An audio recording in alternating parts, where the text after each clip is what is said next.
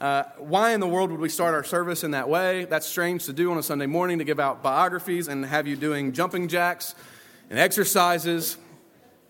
But I do it because we need to be reading good books, and those are good biographies that I pray encourages your heart. But more than that, um, in Ruth chapter 1, 6 through 22, our second scene in the book of Ruth, if you'll turn there with me, chapter 1.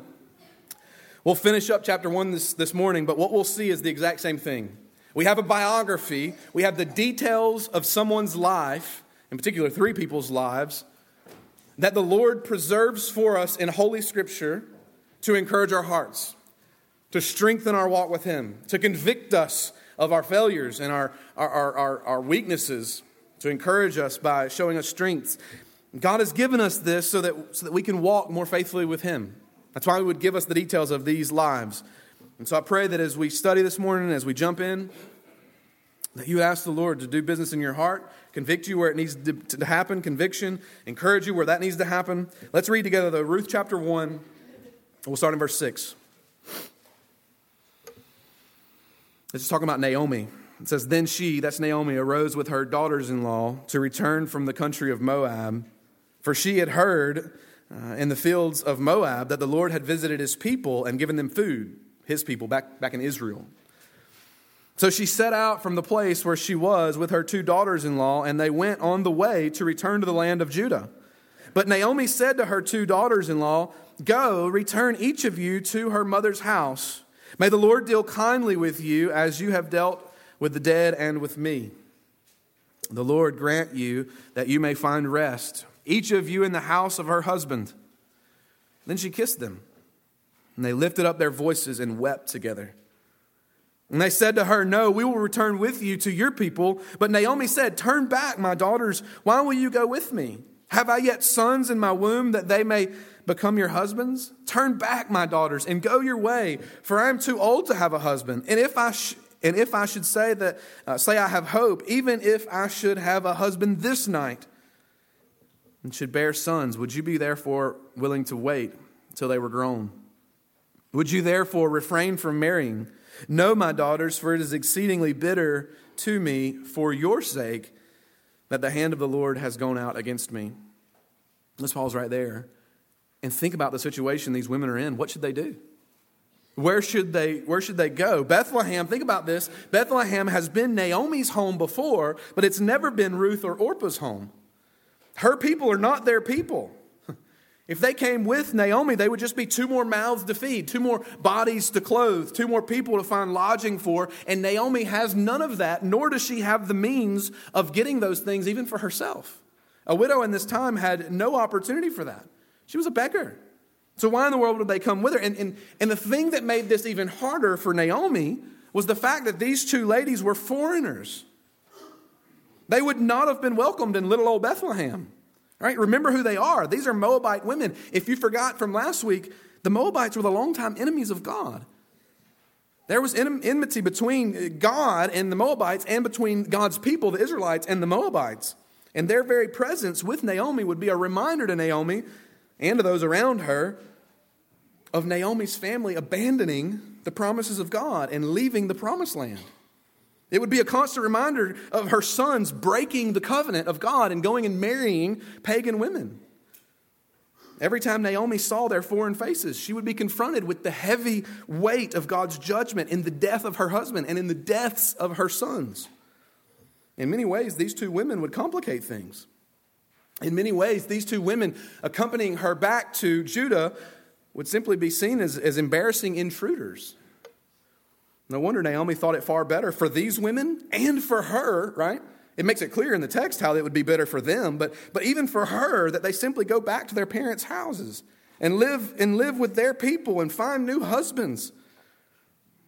It makes sense to us, humanly speaking, why Naomi would say in verse 11, Go back. Go back home. If they followed Naomi, they'd be choosing a road to nowhere. They'd be choosing a path that leads to emptiness. In verse 14, you see that they make different choices. It says, Then they lifted up their voices and wept again. And Orpah kissed her mother in law, but Ruth clung to her. Orpah makes the sensible choice here, at least humanly speaking. She, she was fond of her mother in law, she loved her mother in law, evident from the kiss there, but she didn't allow her emotions to cloud her decision. she would follow her logic. She would go to, to what made sense. There's no special blessing to be found in the land of promise, or at least that's the way Naomi's been living, right? Remember, Naomi and Elimelech leave the land of promise and go to Moab. So everything that, that Orpah has seen from her mother in law and father in law has what, what special is there in, in Bethlehem that awaits me? There's no special blessing there. So for, Op, for uh, Orpah and for Ruth, let's, let's go back. And so Orpah chooses that option. Maybe she had a husband. Maybe she found a husband. Maybe she found a family in Moab. We're not sure. We're not given those details. But the irony here, don't miss this, is that Orpah looked at her situation in life and makes the same decision, the necessary decision, using the exact same logic that Elimelech and Naomi used when they went to Moab, right? In the passage from last week. She's making exa- eh, eh, decisions just like the example she saw from her father in law and mother in law. The fields in Moab looked far greener than the land of Israel. And with that simple choice, she marched off right out of the pages of the Bible. We don't, we don't know anything else about her. She went back, presumably, to her own gods. In her mind, she was rejecting this road to emptiness that awaited her in Bethlehem. But what she really was rejecting, what she was unknowingly rejecting, was true significance in a relationship with the true God. Isn't that how the world's wisdom works? I mean, think about this and what we see in our culture around us every day.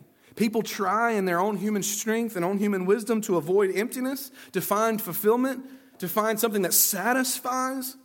But outside of God, you're really just settling for a different kind of nothingness, an eternal nothingness. Sure, you may be happy and content for a few years, but what about eternity? But then there's Ruth, right? Ruth is a nobody.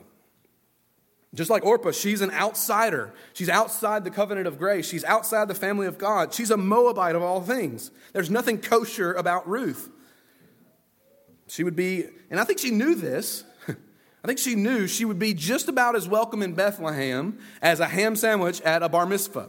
There's, there's nothing about her that was appealing to the Jews in, in Bethlehem conventional wisdom, and perhaps even Orpah was, were shouting at her, Go the way of Orpah. There may be a husband still for you in, in, in Moab. Go the way of Orpah. There's security and there's significance.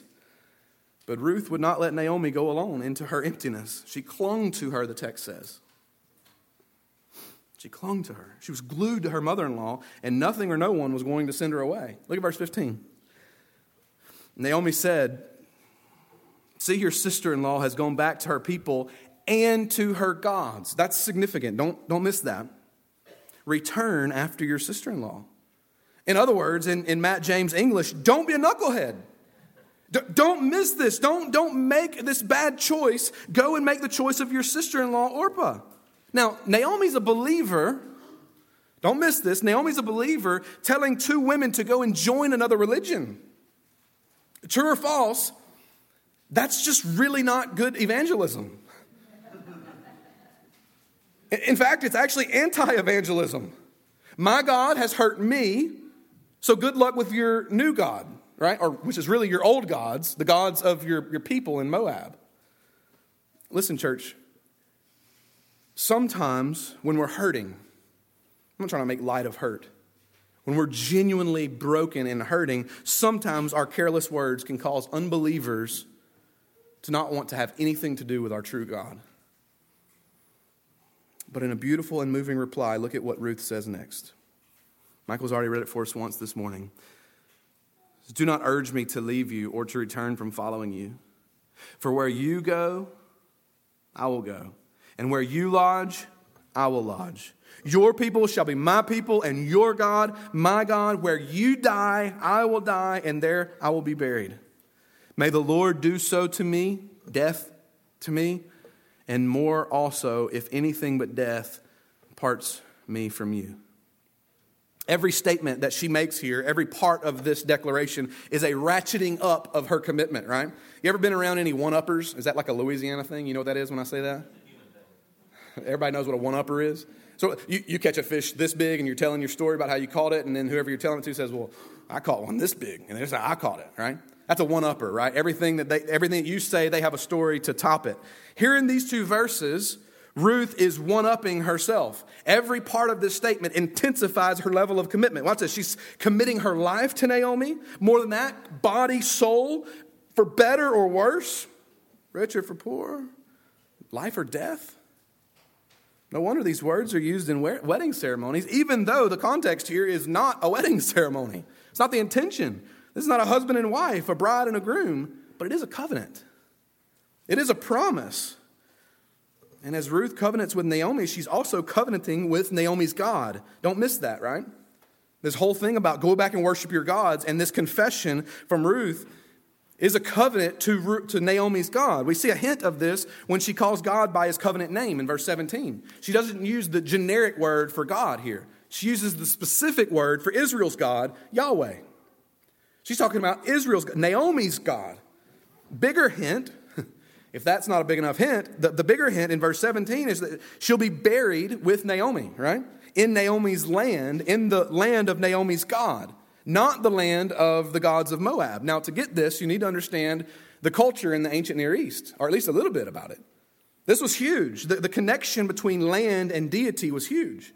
And the idea here that to, to be uh, restful in the afterlife, to have a good afterlife, was to have a, a proper burial. That was huge. And so when she's saying, I'll be buried with you, it's an ultimate commitment in the ancient world to that God, to your God. Perhaps the biggest evidence here of Ruth's covenant, the promise she's making not just to Ruth, but I mean to, to Naomi, but to Naomi's God, is where Ruth says, If I go back on my word here to be faithful to you, then may your God, may Yahweh strike me down. You make oaths like that, you make covenants of that magnitude in a God you believe in. She's, she's pledging, she's covenanting with Naomi's God. It's an astonishing surrender and sacrifice. Ruth laying down her life here. Well, it's pretty incredible. As you hear that statement, pretty moving. How would you expect Naomi to respond? As you hear those words, beautiful words, how would you expect the recipient of those words, of that kind of devotion, how would you expect her to respond? I'll continue in the text. It says, And when Naomi saw that she was determined to go with her, she said no more. No, thank you. No, uh, I'm really glad for some company. That journey was going to be long and difficult. I'm glad to have you go with me.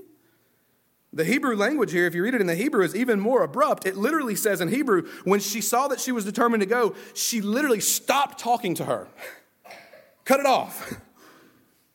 So, so, think about that. Having just listened to one of the most moving, one of the most emotional speeches in the whole Bible, Naomi says nothing. She just cold, hard silence. Hmm.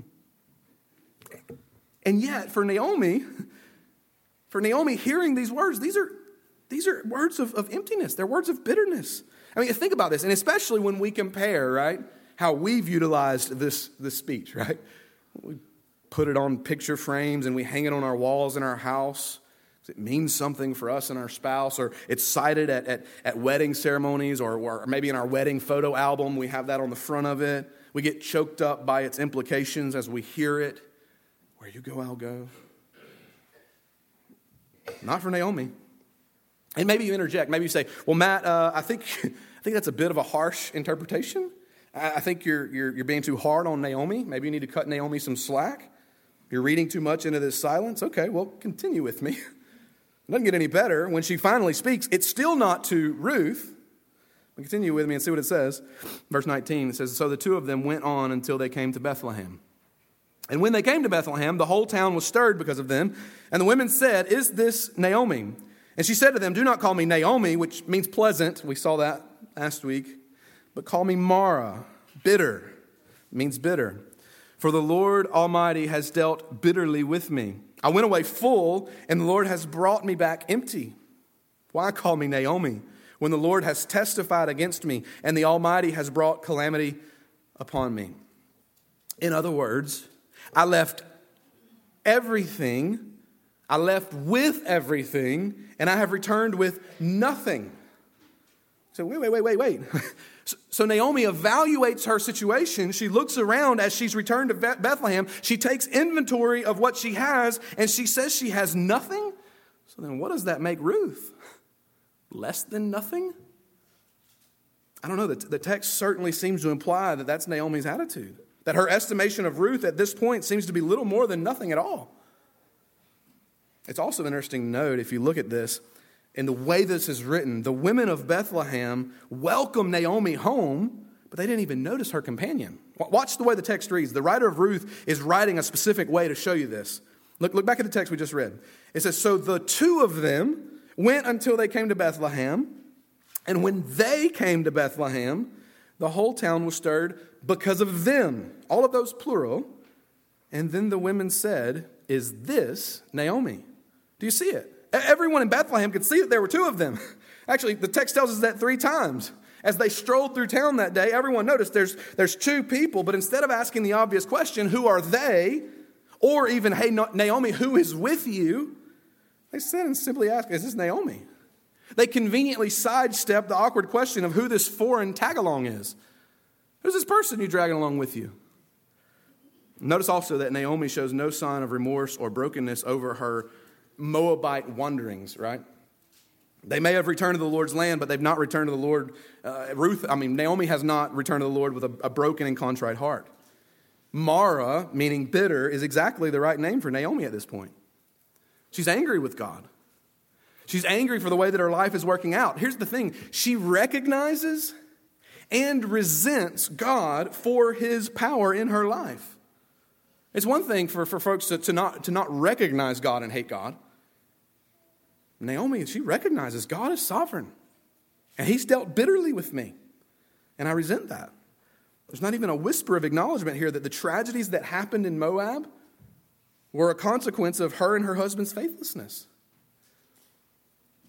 The prodigal daughter may be back in the father's land, but the prodigal daughter is only back because she didn't see any prospect of survival in the choice that she made. And so now that we've walked through most of this passage, got a verse left, let's make some application. I want to give us four ways that we apply a text like this. Four ways that a text like this is helpful as we read through the, the biography, or at least the first part of this biography with, with Naomi and with Ruth and even with Orpah. What is the Lord teaching us?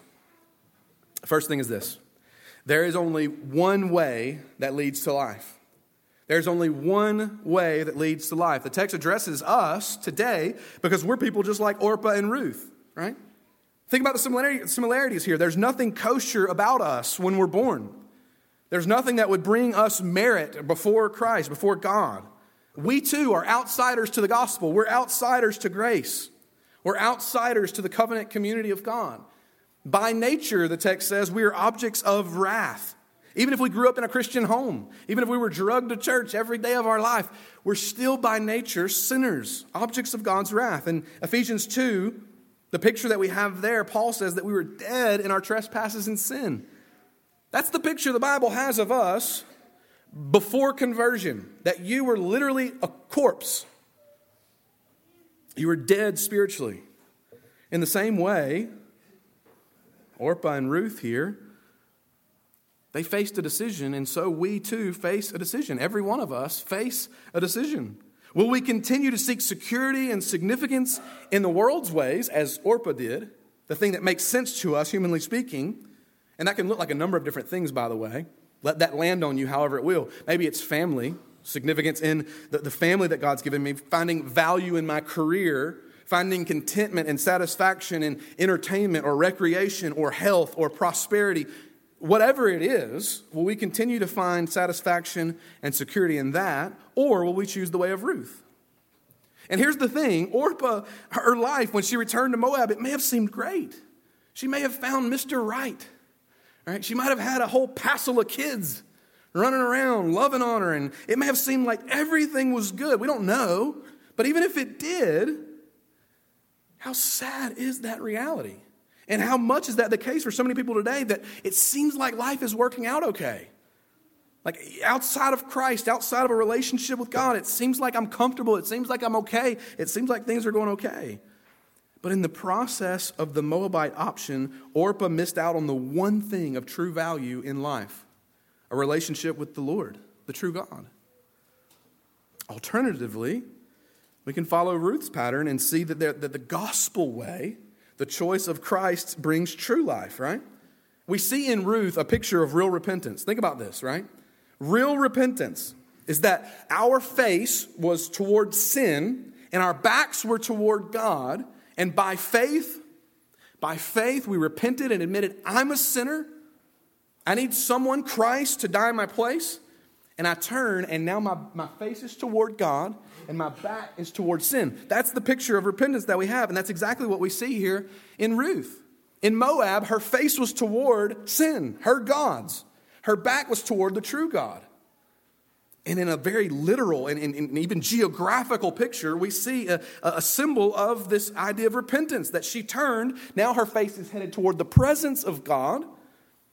And I think even in this covenant that she makes here, we hear that confession, that repentance taking place, and her back is toward the gods of Moab. That's the same decision that is before each and every one of us today. She's declaring herself to be bound by covenant to Naomi's God. As outsiders, we have nothing to offer God. We come to God with our emptiness, we come to God with our nothingness, and we surrender to Him. And that path leads us straight to the cross, where we see Jesus, the one who died on our behalf to make relationship possible. There's only one way that leads to life it's the gospel way. Second application or truth that we see in this text Let's be better missionaries than Naomi. I think that one's a bit obvious, but I don't want to miss it in the text. Let's be better missionaries than Naomi. Like Naomi, here's the, here's the connection. Like Naomi, we naturally tend to have a lack of concern for the souls of Moabites around us, right? When I say Moabites, you mean, like, I don't know a Moabite. I mean someone outside the covenant relationship with God. We, genu- we generally, we, we naturally tend to have a lack of concern for them. And it appears here that Naomi had little concern for the, the spiritual condition of her daughters in law, right? Perhaps she assumed, right, that, that Orpah and Ruth, they wouldn't be interested in her God, right? They are Moabites. They have their own gods. She has her God. And the idea of, of, of, reaching out to these ladies and striving to see them incorporated into the covenant community, it was just sort of lost on Naomi. Even when the opportunity jumped up at her and struck her in the face, I mean, like literally, they're walking back to Judah. They're with her. And It's trying to convince them not to be. Now, to be fair to Naomi, very few people in the Old Testament, very few Israelites in the Old Testament were, were looking for opportunities to make converts of, of, of outsiders and bring them into the covenant community of God. Even though, I'm not making an excuse for them, saying it didn't happen a whole lot. Even though God told Abraham, right, that the promise to Abraham was that the nations would be blessed through him. So there should have been idea of that, and we see it happen from time to time. We see, uh, you know, Rahab and folks like that that are incorporated into the community of God, but not a lot. But here's the thing: as we cross over into the New Testament, and in light of the gospel in the New Testament, and in light of the Great Commission in Matthew 28, where Jesus commands his disciples to go and make disciples of all nations, what excuse do we have? There isn't one. And so, who are the Moabites that you see every day? Who are the Moabites that you come into contact with every day? Maybe people around you that you assume they're not going to be interested in me sharing the gospel with them. Their life, I think from their perspective, they think life is okay and they've got it figured out. They're, not going to be interested. Who are those folks? Part of Naomi's problem, right? If we, look at the text, part of Naomi's problem was that she wasn't living in, in very faithful uh, relationship as a faithful member in God's covenant community herself, right? And that usually goes hand in hand. If you're not living faithfully in community with the people of God and for God, you don't usually have a whole lot of concern for others that are outside of the community of God. There's no distinct holiness about her in the text. Nothing brought out to us explicitly in the text that would lead us to think she's faithfully following the Lord. In fact, she's away in the land of Moab and disobedience. And yet, here's the thing, church, don't miss this. This is huge in this text. Isn't it striking and encouraging to us that even at that moment, when she wasn't looking out for Ruth's spiritual interests, and in fact, she wasn't even looking out for God herself, nonetheless, God was able to still use her, in spite of her attitude, as a means to draw Ruth to himself. Do you see that? God used Naomi even in spite of her attitude. And praise God. Here's the thing praise God that his mission to rescue sinners is not limited by our fears, our flaws, our failings, our timidity. We should be better missionaries than Naomi. Number three. Some of us need to say some goodbyes today. Some of us need to say some goodbyes today.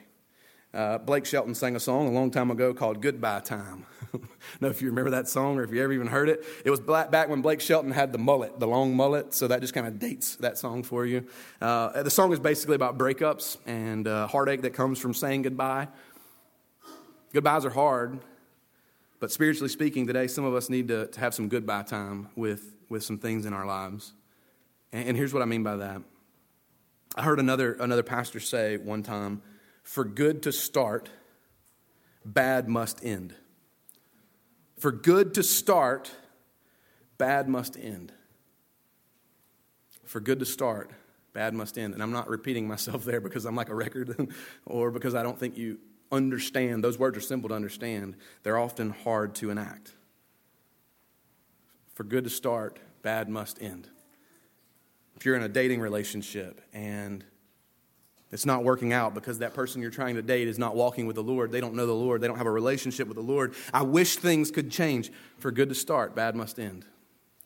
I'm in, a, I'm in a job, and the job seems to be paying the bills, but everything about that job is crushing me. It is toxic for my spiritual well being. For good to start, bad must end.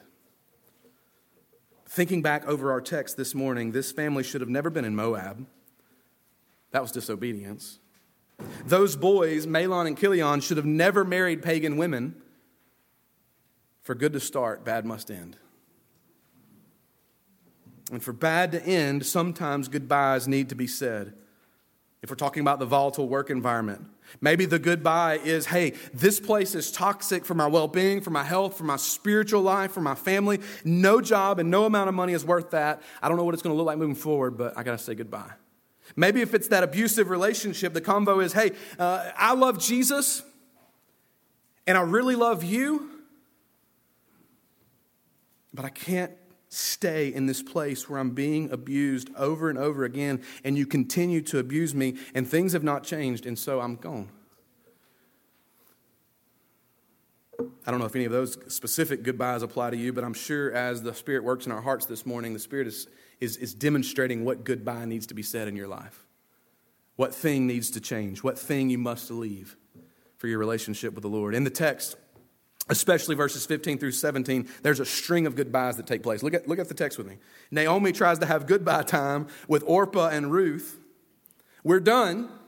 You go here, I'll go here. We'll part ways. Goodbye. And Orpah says, I love you. I'll miss you, but I agree. But Ruth says, I'm not leaving. You're not getting rid of me. I'm not leaving. And so Ruth and Naomi instead have goodbye time with Orpah. And don't miss this, they also have goodbye time with Moab. Now think about how heavy and hard that is. Moab is all that Ruth has ever known. That's where family is. That's where the gods that she worshiped her entire life are. That's where everything normal in life for Ruth was. And Ruth turns her back on Moab and says goodbye. Goodbye to the thing that's keeping me from God's presence. Let me ask you some questions this morning. What or who do you need to walk away from? What do you need to say goodbye to today that is keeping you from God? Even if it's hard. What, what bad in your life needs to end so that good can start?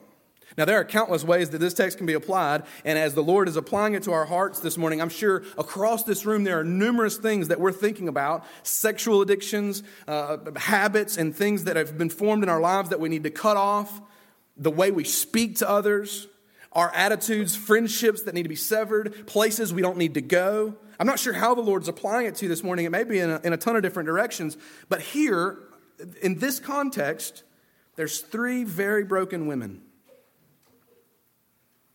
and they're going through some very hard things and saying some very hard goodbyes.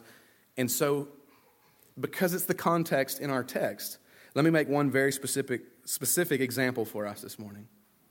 Let me speak to the, to the ladies in the room this morning. I want, I want you to know first that I love being your pastor. It's a joy to shepherd you. Whether you have a husband or, or not that's here, it's a joy to shepherd you. And, and here's, here's the thing some of the women in this room, some of you ladies in this room can relate to the three ladies in this text in ways that are too deep and too personal to even say out loud. If you were honest this morning, you might would say, Yeah, Matt, some of the greatest pain in my life I've experienced in my life at the hands of men that were supposed to love and to care for me.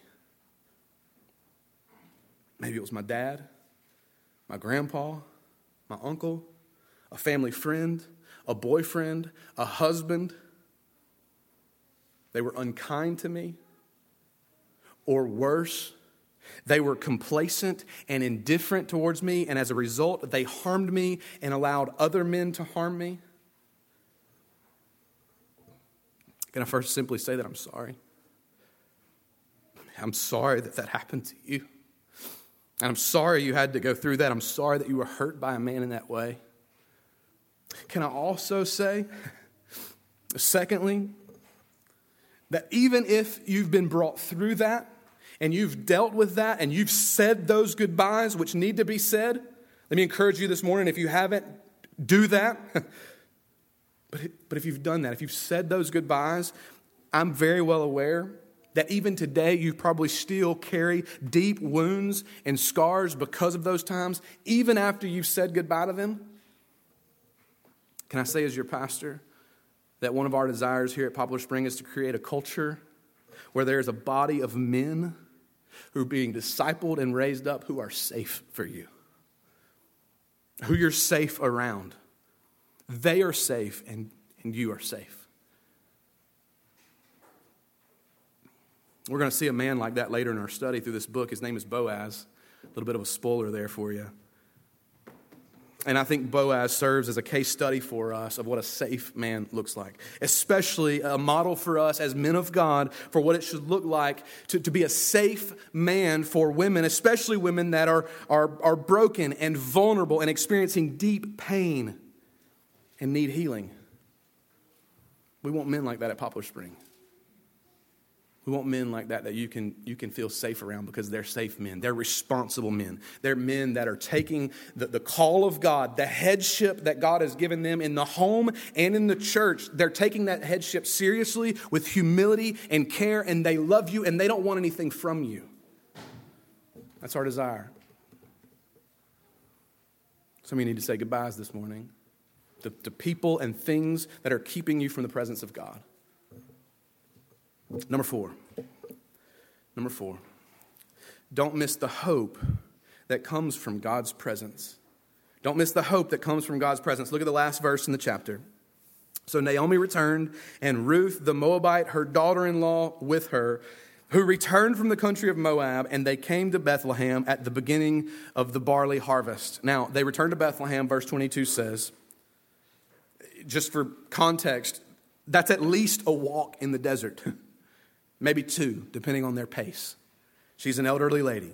I'm guessing it was more close to two weeks. Either way, these are two single women. Now, be honest, church, this morning, if you had to walk a week this morning to get to church in the desert, how many of you would have been here? Yeah, I didn't think so. Our attendance would have been a little down, to say the least. And these ladies make the walk. They make the walk that the boys did not make, right? I mean, think back to what we learned, right? The two sons, Mahlon and Chilion, they didn't make the walk to go find godly wives in the, the country of Israel. These ladies make the walk. They're literally walking back to God's presence, to where God is. All right? Remember the Old Testament. God doesn't live in the hearts of his people here. He resides with them. He tabernacles with them in the land, in the temple and tabernacle. So, literally, if you wanted to be in the presence of God, it was here. They're walking into the presence of God where they could be around the people of God and a part of the covenant community of God. But just because they're walking back into the presence of God geographically doesn't mean that Naomi's heart is ready to experience the hope that comes with God's presence. If you remember back to verse 19, right? That's where she's explaining, hey, don't call me Naomi anymore, which means pleasant. Call me Mara, which means bitter, because God's dealt bitterly with me. He's brought this calamity upon me. She's in no way ready to experience the presence of God. In fact, she's bitter towards God.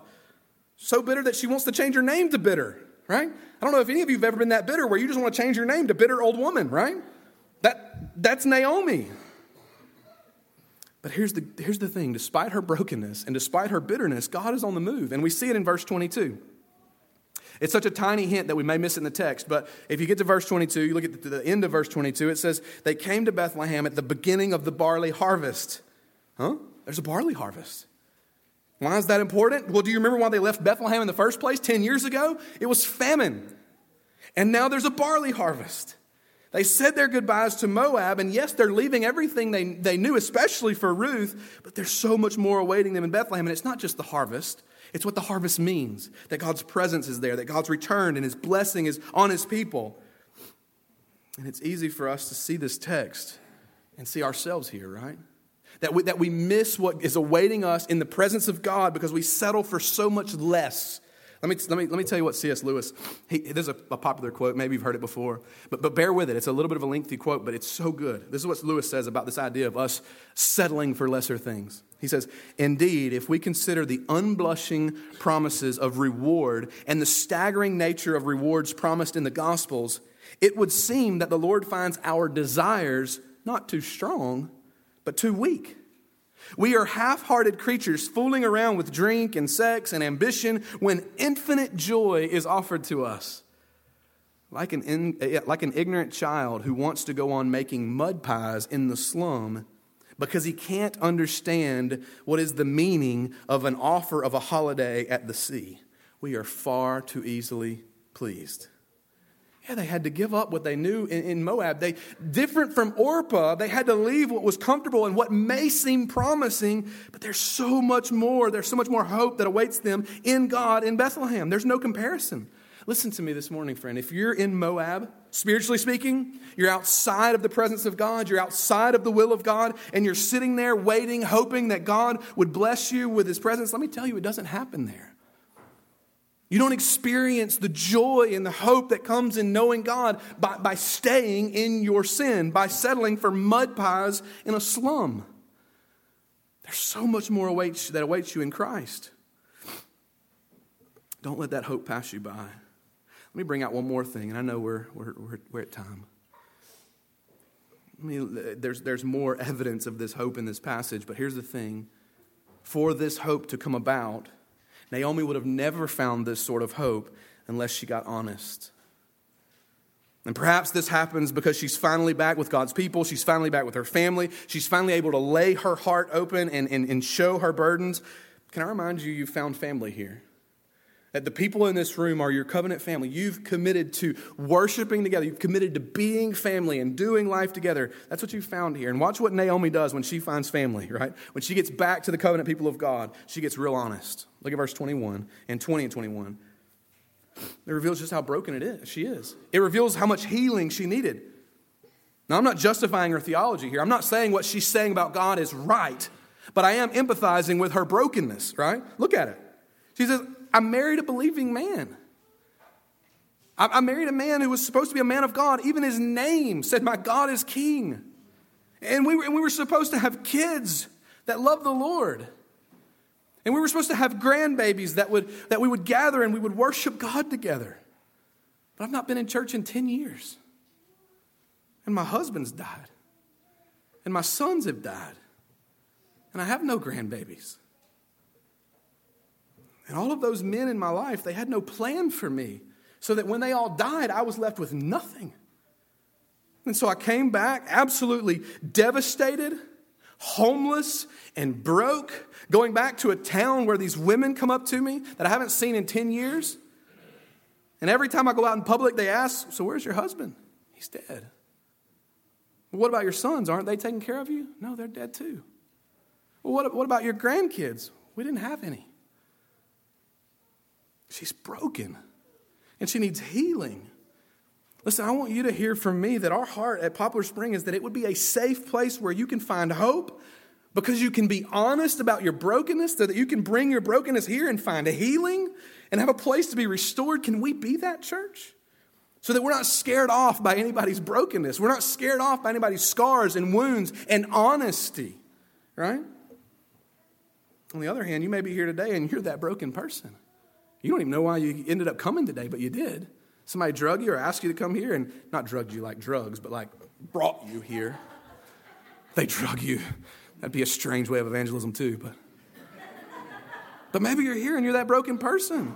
And you would admit this morning, I, am not in a good place. My view of God is not right. I'm bitter towards God. I don't even know if I believe in God. Can I give you a glimpse of hope this morning? That that kind of honesty, that kind of brokenness can find hope, can find healing. And let me show you how we get there. Just like there's a barley harvest that's taking place, it's awaiting them when they get to Bethlehem. They did nothing for that harvest. God brought that. That was produced while they were on their way, right? It's there when they get there, right? God's working. God's on the move as they're approaching. They're not even doing that. And here's the thing. Here's the hope. Here's maybe your first glimpse of hope in a long time. Let me show you where this story ends. We're going to jump ahead. I want to connect some dots as we wrap up. Ruth and Naomi are headed back to Bethlehem at a time when there was no king in the land, right? We saw that last week. There's no king in the land. But Ruth would meet Boaz. We'll meet him in a little while. Ruth would meet Boaz, and they'd have a son named Obed. And Obed would have a son named Jesse. And Jesse would have a son named David. And David, because this foreign pagan woman came into the presence of God and found hope and found restoration and found a man who was safe and loved her and allowed her to heal, she has a son and he's a king. And his name is David. And more than that, this foreign woman and this man named Boaz have a king named David, and in that king's lineage comes another king, and his name is Jesus. And just like the prophecies foretold, you know where he was born? Bethlehem. And because this king came, don't miss this, Naomi and Ruth are suffering because of the sins of others the men in their lives that brought them to this place. And King Jesus, the king that would come through this King David, who came from this pagan woman Ruth, that king would come and he would suffer because of the sins of others, your sin and my sin, by hanging on a cross. And there he took our brokenness. Here's the hope. Here's the hope and the joy that we have in the gospel. He took our brokenness, he took our suffering, and true and real healing can happen because in him is all your brokenness. He took what you deserved and He gave you the life that He lived righteousness and wholeness and shalom, peace in every way. Give your life to this King today and find healing and hope in Him. Let's pray together.